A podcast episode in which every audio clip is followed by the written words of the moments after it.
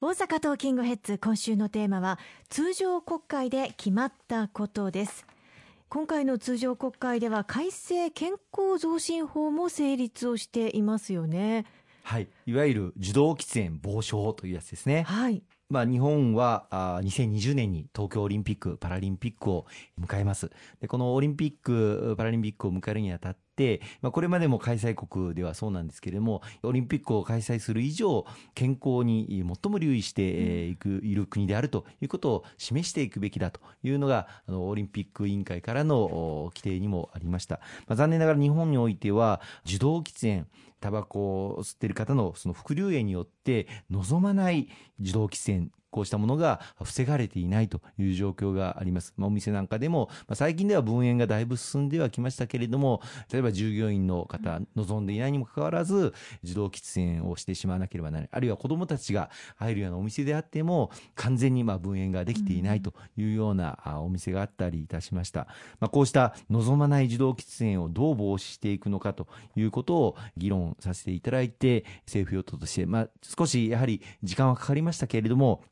法改正案を国会に提出をして成立を図らせていただくことができました。特にあの多数の方が利用する施設まあ様々ありますけれども、はい。それの区分に応じて一定の場所を除いて喫煙を禁止するということ。それからその施設の管理について権限を有する人、まあ、管理者の方がしなければならない措置というものを、まあ、明確にすることができたというふうに思います、まあ、具体的に言いますと学校病院あるいは児童福祉施設こうした施設については法施行後敷地内は完全禁煙とするということ、まあ、屋外で児童喫煙を防止するために必要な措置が取られた場所については喫煙場所を設置することができるというものにしています。それ以外の例えば事務所あるいは飲食店こうしたものについては屋内禁煙要するに部屋の中室内については禁煙するか室内に専用の、まあ、分煙室というものを設置するかそれをあの選ぶことができるようになります、しかしながらその室内で分煙室を設置した場合にはその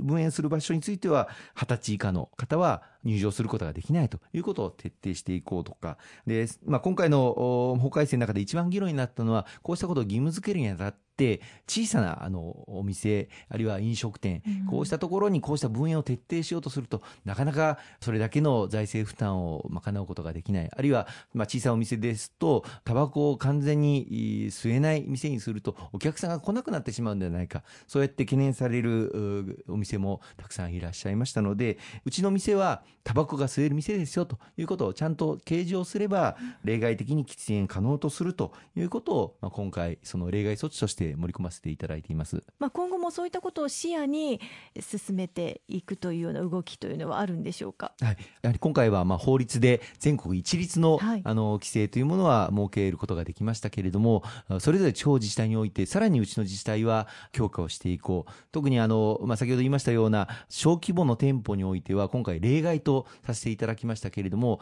えうちの自治体ではもう少し例えば今回のこの小規模というのは100平米、え未満の店舗というふうになっていますけれどももともと政府の中で議論していた時には30平米未満でいいんではないかというような案もありました、このようによりその例外を適用する店舗を限定をしていこうという流れを作る自治体も出てきてもいいと思いますし実際にそういったことを検討している自治体も今ありますのでその辺も後押しをしていきたいと思いますね。ありがとうございます。そして、えー現行20歳、20歳の成人年齢を引き下げる改正民法も今回の通常国会で決まりました。えー2022年4月から成人年齢18歳になりますね。はい、この点はあ報道でも大きく報じられておりますけれども通常国会におきまして私あの法務委員長を拝命をしておりますがあ衆参の法務委員会で議論がなされて成人年齢を今の20歳から18歳に引き下げるこのことが決定の運びとなりました。と同時に婚姻年齢婚姻開始年齢は今男性が18歳になると婚姻ができる。女性は16歳から婚姻ができるという差が設けられておりますけれどもこれをお男女女ともに18歳から婚姻ができるというふうに揃えるということが、今回の民法の改正によって決定の運びとなりました。2022年の4月からこれがスタートしますので、今、中学2年生の子供たちが高校3年生になって、その高校3年生の間に、まあ、18歳になる子供たちが多いわけですけれども、うん、その子供たちが高校を卒業するときに、つまりみんな18歳になった時にはみんな成人に達しているという時代に突入してくることになります。私はあのこのことは将来の日本の活力を生んでいく上で非常に大事な法改正をさせていただいたなというふうに思います。どうしても高等学校の位置づけというのがこれまで教育機関の中で、まあ、十分に全国の中でどういう位置づけの教育機関なのかということが認識が共有されていなかったんではないかなという気がするんですよね。はい、小学校、中学校はまあ義務教育、そしてまあ大学以降はまあ高等教育という位置づけがありますけれども、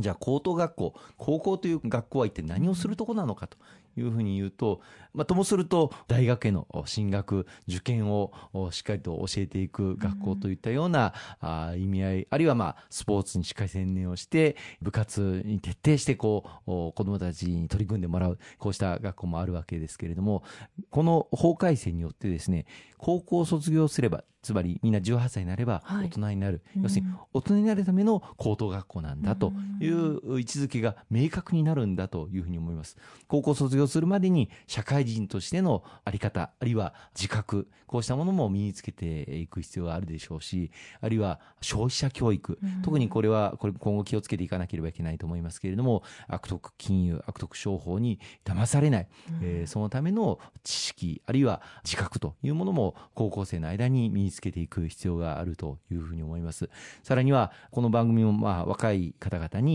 政治に対する意識を持ってもらいたいということを主なテーマでやってきていますけれども、やはり政治という私たちの暮らしの身の回り日常、そして日本の未来というものをどう考えていくのかということに対して、やはり高校生の間できちっと議論をし、あるいは認識をし、そしてその社会に対する意識、政治に対する意識をしっかり深めていくということも大変大事なんだと思います。18歳選挙権というのがすでにスタートしています。高校3年生で18歳になった生徒の皆さんは、すでに投票することができる、うん、えー、貴重なこの民主主義の根幹たる権利を持っているわけです。その権利を行使していくある意味自覚と責任というものもその高校生の間に素養として身につけていただく、まあ、このようにまあ高等学校というものの位置づけが私は大きく変わってくるんじゃないかなというふうに思うんですよね。今週もありがとうございました。